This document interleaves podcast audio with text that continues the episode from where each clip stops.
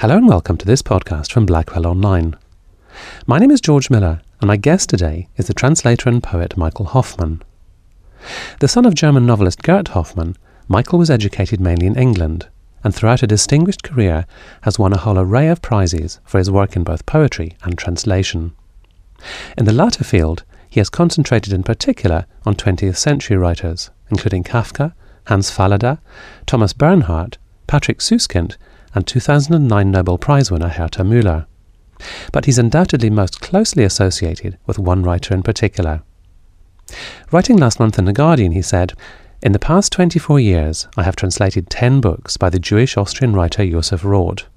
If I'm known for anything, it's probably that. I look back when I have a moment and feel a little astonished. And now I have edited and translated and footnoted a 500 page collection of his correspondence. Everything he wrote is worth my time and anyone's. Roth was born in a Jewish family in present day Ukraine in 1894.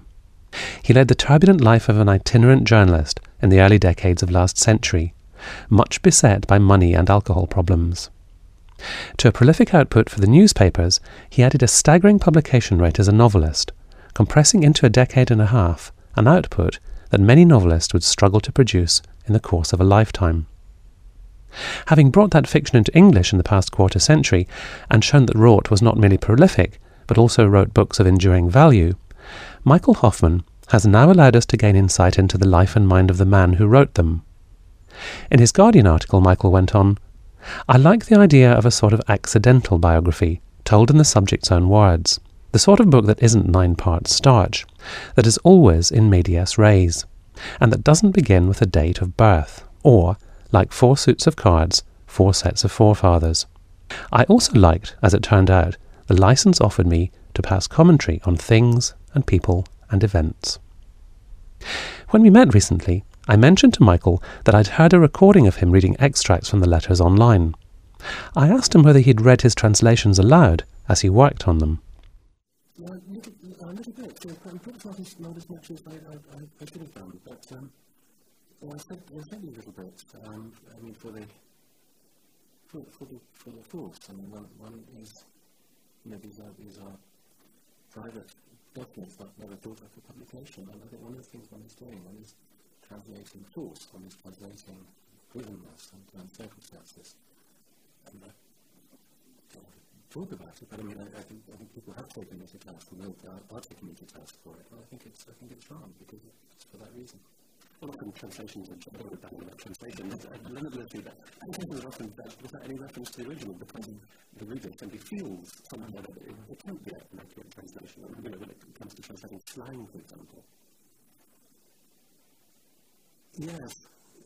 Yes, I mean, and, and, and, and one gets kind of idiotic things that, you know, did, did Germans in the 1930s really speak like that? Well, no, they didn't. They spoke in German.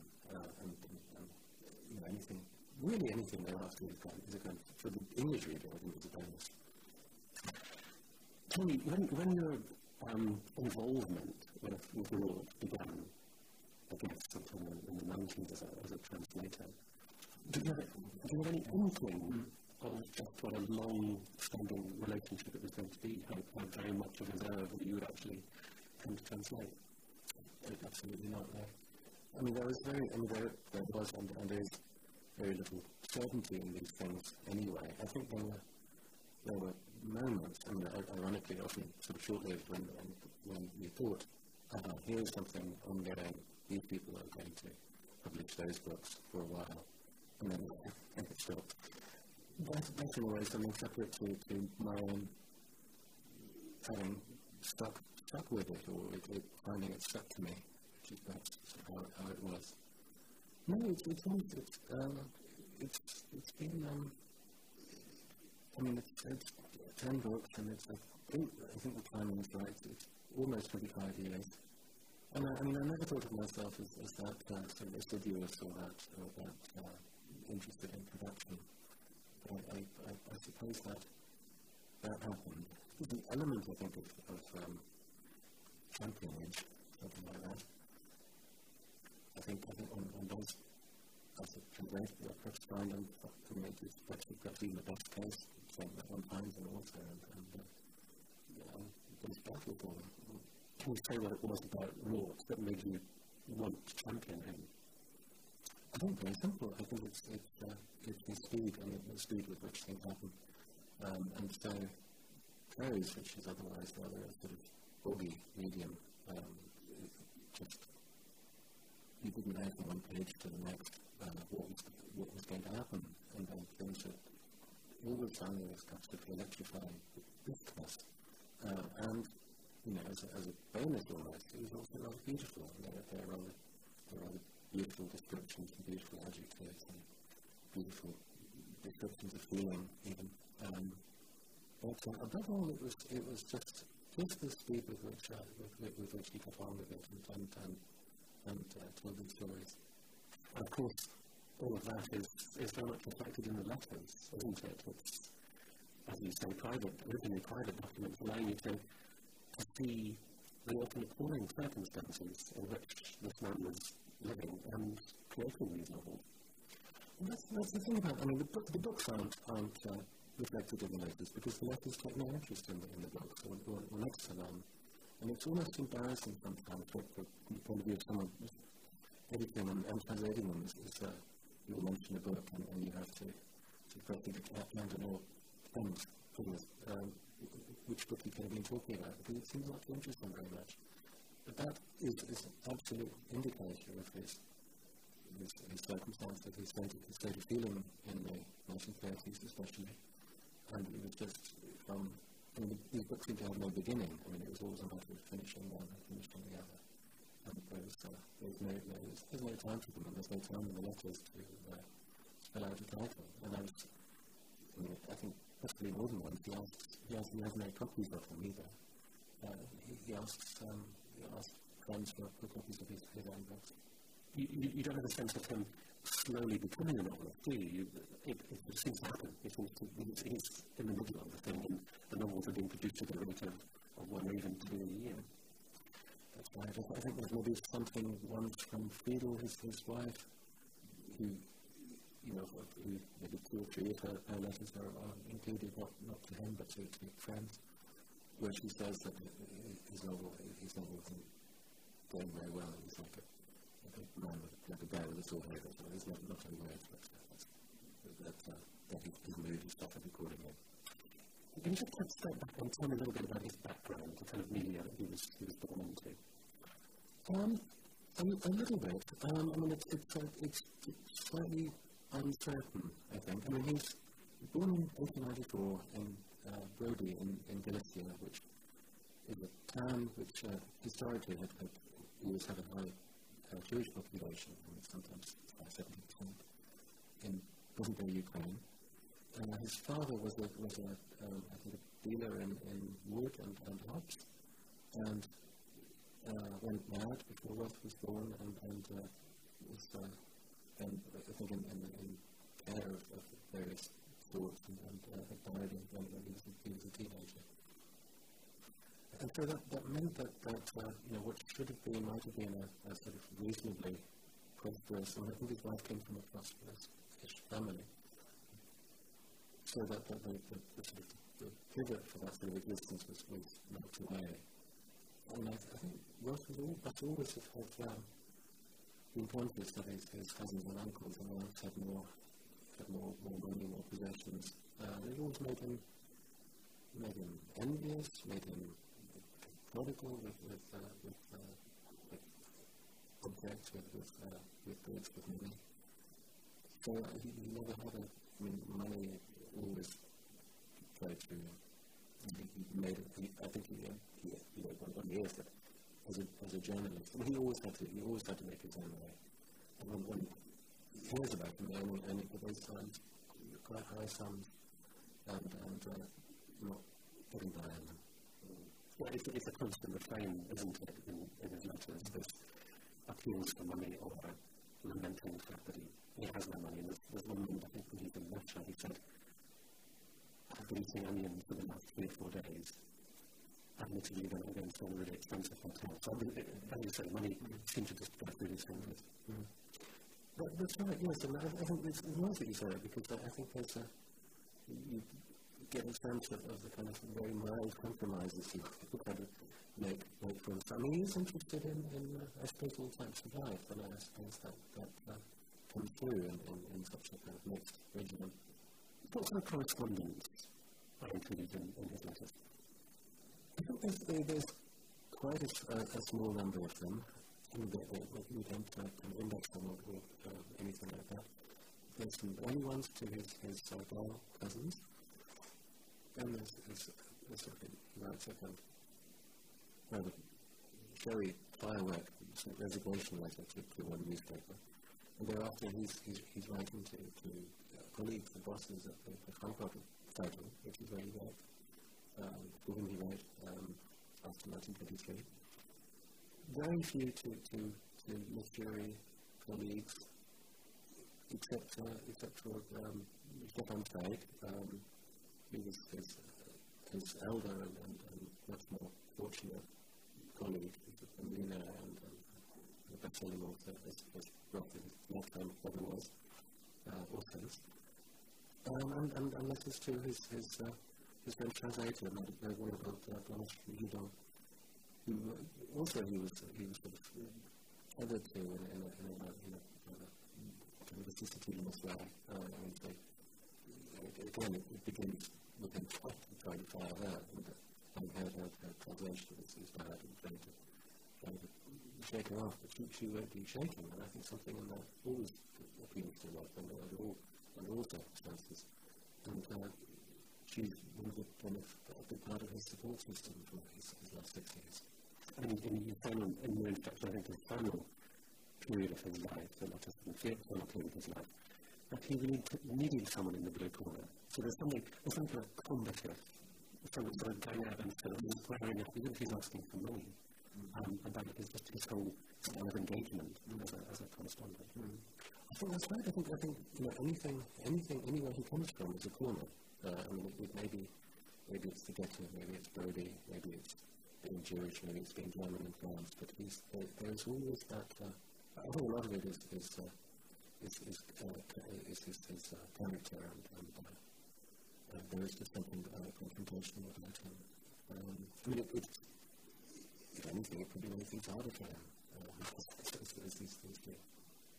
Mean, you say that, not just the style perhaps, but the openness with which he writes the letters increases as he goes on. In the, in the earlier letters, there are things, you know, whereof he will not speak, and then he begins to to indicate them and say there is something I need to sort of speak to you about. And then later, towards the end of his life, you know, he's, he's taken divulging just what a terrible predicament he finds himself in. Mm. Uh, I, think that's, I think that's right, and, and I, I sort of describe what, he does as, as uh, terrorism. I think I think he, he's, he's done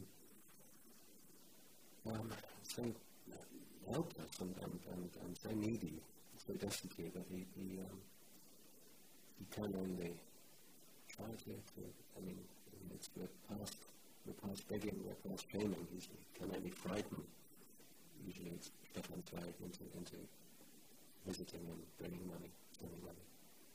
I mean, I suppose the difference between writing letters and a conventional biography is that the reader, in case, is sort of left in some of the blanks, and obviously you, you do fill in some the blanks, but for example, his relationship with Friedel, his, his wife, who was diagnosed with schizophrenic, and on whose behalf he had to work very, very hard in order to keep paying the bills, and actually begging very hard in order to keep paying the bills in the, in, uh, in the sanitarium in, in Vienna. But we sort of left wondering just what kind of relationship he had had with her, and about the things that happen off stage, as it were. I mean, was that something that you sort of thought about as, a, as you were putting the book together?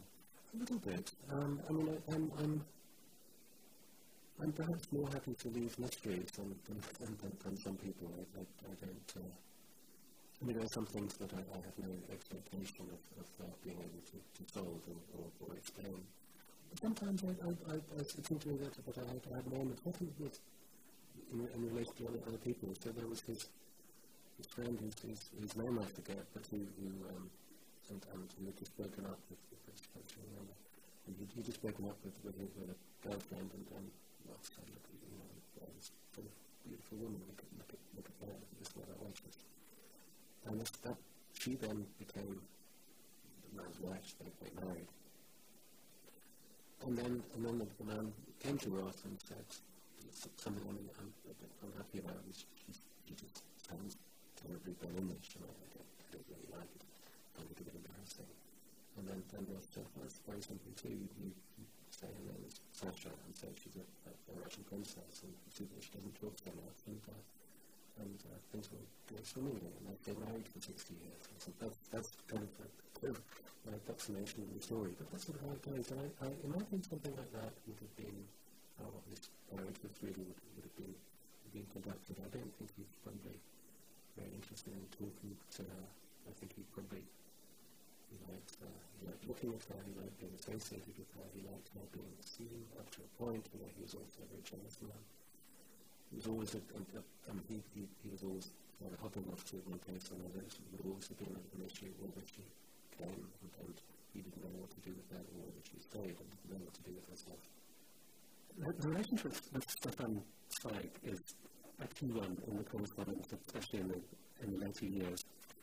And his letters to him are extraordinary. In the, in the space of the same letter, he can, he can start out praising Zweig with some of prose and be sort of straight into beginning to criticize it. And then maybe go on to, ask for money in, in really quite sort of humiliating terms. And come round in, in, almost in a PS and sort of correct his use of punctuation or his use of, of um, correctors. They're, they're, they're amazing. And, and sometimes he says something which at first regard you think is praise, and then you sort of you just take it, no, that's, you a, a, devastating blow, actually, delivered in, in, with, with such sort of precision that you, you're left, you're left breathless with it. What, what, what do you, what do you, I mean, I, I, I had two questions there. One, one was, what do you think the two men got out of that correspondence? And the other one was, the side letters to, to Roth, because it exist, so did, did, were you tempted to, kind of, to fill in those blanks a bit and, and, and, and give a bit, or, or, or not the place for, that in, in the writing? Mm. It was, well, it wasn't, it wasn't really that. I mean, I was, I was working from, from one German book. There was a possibility that I could have helped myself to, to two more German books, which were both, I think, the whole of both dealings with two Dutch publishers. Uh, but I, I thought the whole, the whole, um, the whole money wheeling um, would uh, just become unbearable. Some, uh, quite a few of Zweig's answers are, are, are, in this, are in this book. I don't know if, if there were any more of them. And that correspondence has only came out in Germany very recently. What, what drew them to each other? Well, I, I mean, I, I'm, I'm not, not knowing Zweig terribly well. I think I think Zweig Zweig had, had uh, quite new greatness, I think. I think Zweig, Zweig uh, collected great people. And no question to him, him was, was, a, was a great person. Uh, also, Zweig was a bit of a tourist, I think, in, in terms of catastrophes and messes that people made of their lives and that sort of thing. Like that. And, and I, I think Rothwell would have fascinated him. But for that reason, I probably could live such a unforwarded life. And I, I, I think that, um, you know, maybe, you know, this is sort of glamorizing, slightly sort of rocketizing that maybe it's like a, kind of relationship between, you know, two of these KMK officers or something like that. So there's, there's, there's one who manages to keep the other supplied with money and tunics and horses, and, and, and the other one just gets, gets through them and, and uh, doesn't care. What sort of sense can you get from letters of, of of Roth's politics and his attunedness to the politics of his time. I think in, in political terms, I think that they're, they're so bewildering that I, I, I rarely, I think, made any effort to, to uh, characterize them. I mean, Roth began, you, you, you'll know, as sort of Red Roth, and he was, he was writing for the Viennese, Arbeiterzeitung, workers' newspaper, Berlin Prose. He was Red Roth and, and, and into his, his early Berlin days in the, early 20s. And I, and I don't know what, I mean, some people say that, that uh, you know, the experience of, of uh, socialism in action in Russia changed him. Um, I don't think that's, that's probably true because I think he, he remained, you know, whatever negatives there were to socialism in Russia was very positive of, of Russia and I think he loved Russia and, and uh, thought he, he felt it and understood it. I think that the political thing in a way, the political thing is, is ephemeral, I think. He was, uh, he loved people, he loved people sort of in, individually and, and, and uh, I don't know what, another word would be, sort of phenomenologically, something like that. I mean, he says somewhere that, uh, you know, people who love animals, uh, that they no longer have less love for people, and to him the Germans, and other things that he hated them for, he became kind of nation of animal lovers with that, that implied. And, and so, so that, you know, politically externally, the labels would have, would have changed, and he would have wandered from sort um, leftish to, to right to rightish when he became a, a, a monarchist. But I think I think what he was also advocating on was how can how can people vote so that uh, there is least friction and and, and, and, and prejudice and disadvantaging uh, between them. And I, I think in as as, things departed from what he saw in, in Versailles in, 1925, which was of, kind of um, dazzlement for him, he, he would have hated it. He was, he, in his, his judgments are, are physical, are racial, you know, go, go by externals, go by, by emotional heredity tradition.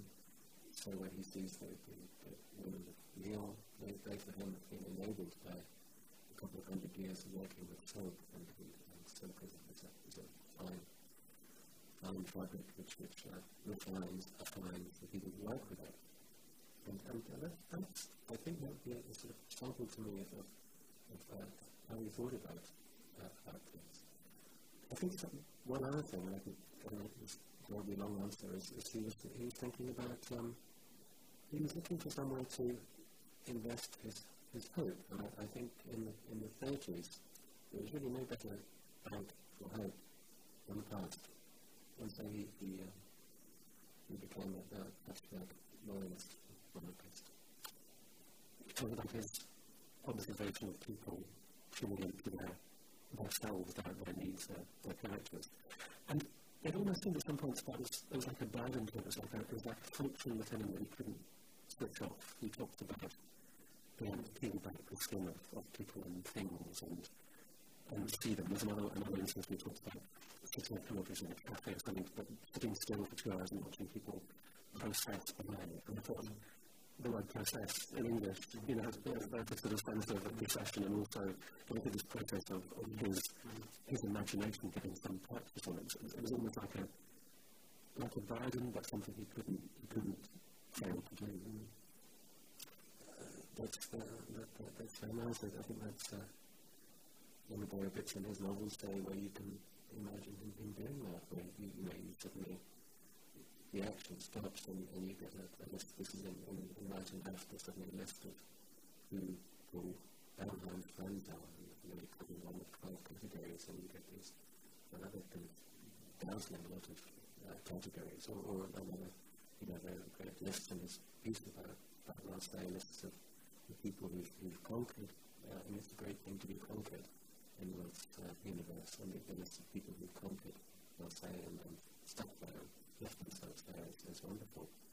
I think I think there is that. I mean, the, the first of the quote, uh, there is that time in, in 1925 or something it was, and, and he, he suddenly felt he could uh, sort of detect and, and see the see the bones of, of, uh, German society. Do you think we read the novels differently as a result of reading the and Letters?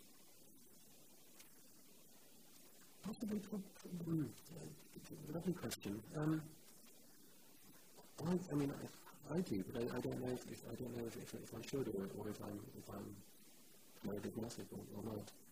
Uh, it's, it's then I mean, how, how little of, of him is, is, is in these in these books, and um, he, he himself he says somewhere he's he's haunted by by the idea that that sort of magic magic trick that in in the novels of the thirties something like that. His, his, his, his, his begging letters, his begging letters were, were become visible. I think now when, when one can read these, read these novels and, and, and I think um, how is it that begging isn't, isn't, isn't there because I don't, I don't think it is. I think it, it, it's known that he always, he always wrote quickly and, and that he had a huge output as a journalist and, then wrote, these 14 novels in 16 years or 16 novels in 14 years. And short answer, I think, I one, one book, book that gains uh, immeasurably is, is, um, is The Radetzky March, just because that is, is so, one can always say, it's, it's so, uh, it's so, it's so classical, it's so calm, um, so luxurious. And you think, uh, you think, how did, how did you do that? And, and I, I remember thinking that there was one time when he, had, he was on a, on a retainer, he had money, he didn't have to do journalism. But then he didn't like it, he found out that actually he, did, he was doing journalism and, and that the retainer wasn't enough and that Friedel was so much, it all cost him money and that he was traveling here and there and he was, he was um, he promised somebody a book about the Orient Express and, and, and actually done it disaster in his life, like, like kind of every other time in his life. It, it, it does make it astonishing to reflect that he could achieve a work like Radetzky March at a time when there was such chaos around him, you know, that he could have enough presence of mind to concentrate his, his writing on the page at a time. Yeah, because I mean, in, the letters he, he, uh, he, he complains and he, he fears and, and he, you know, he, he when he's even when he's finished, he, he thinks that he's, he's, he's failed. What was the intent of translating the letters? Like you, talked about the, the energy. Was it a different sort of experience from translating a, a novel? Uh, absolutely, it, it, it, uh, it, it, was. Um, I mean, part of me, part of felt that I was, I was of betraying them in, in the sense of, of um, making available in English things that weren't, weren't for publication and, and that really show him at his lowest, if, not, if, if not at his worst. I think mysteriously, I mean, that's what, I mean, I think that's, a, that's it's a question of presence with, with alcoholics and addicts, that that's, you know, you have to have been, you have to have been there to, to sort of get there before.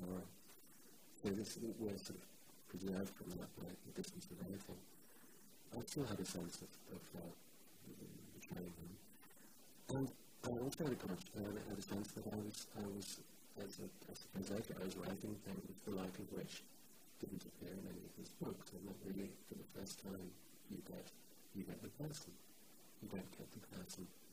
I mean, I, in, in, in the stories and novels, you know, the, the, the story that ends, you know, and then I went to New York. He never kind quite got to say in, in, the, in the letters, and he, he, he feels like it, but he, he doesn't do it.